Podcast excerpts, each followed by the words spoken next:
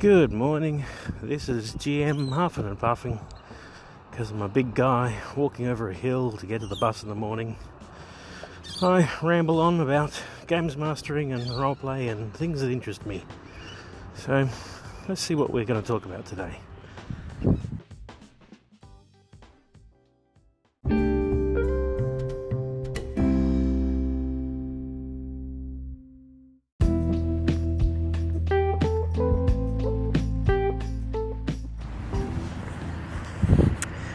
Hey everybody. So today's blog on Dungeon World Dev, which is where I do all my blogging by the way. So pop over there and have a read. Uh, today's blog is talking about calendars and a little bit of weather systems and things like that, but pretty much mostly the whole idea that the way calendars are built I was watching the um, this video by this guy called. Actually, I don't remember his name. I remember he's called the Human Calculator. He's able to add up numbers really fast, and he can do quick math and figure out what day you were born. If you give him a day of the year, the month, and so forth, he can figure it out. It's a pretty quick formula.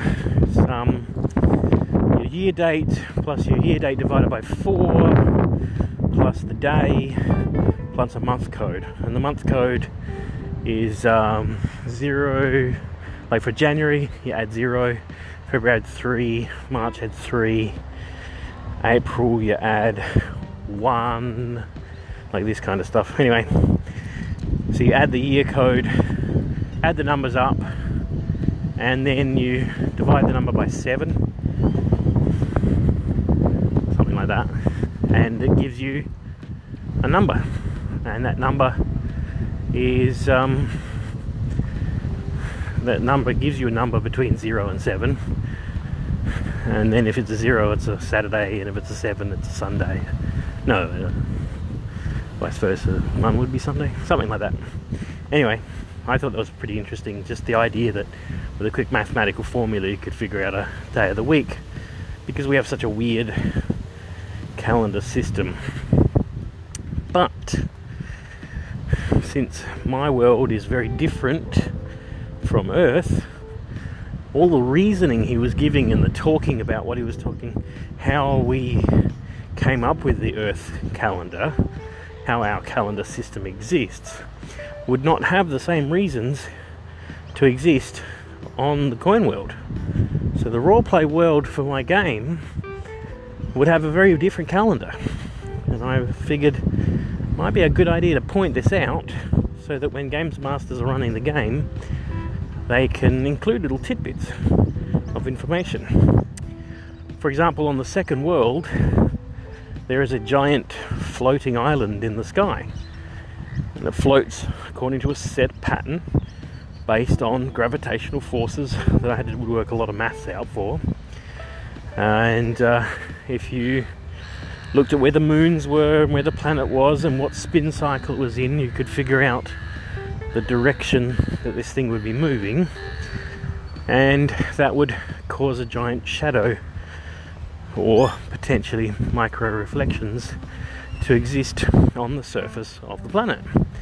So, let's say, for example, in the year 1203, the shadow of this giant island would pass over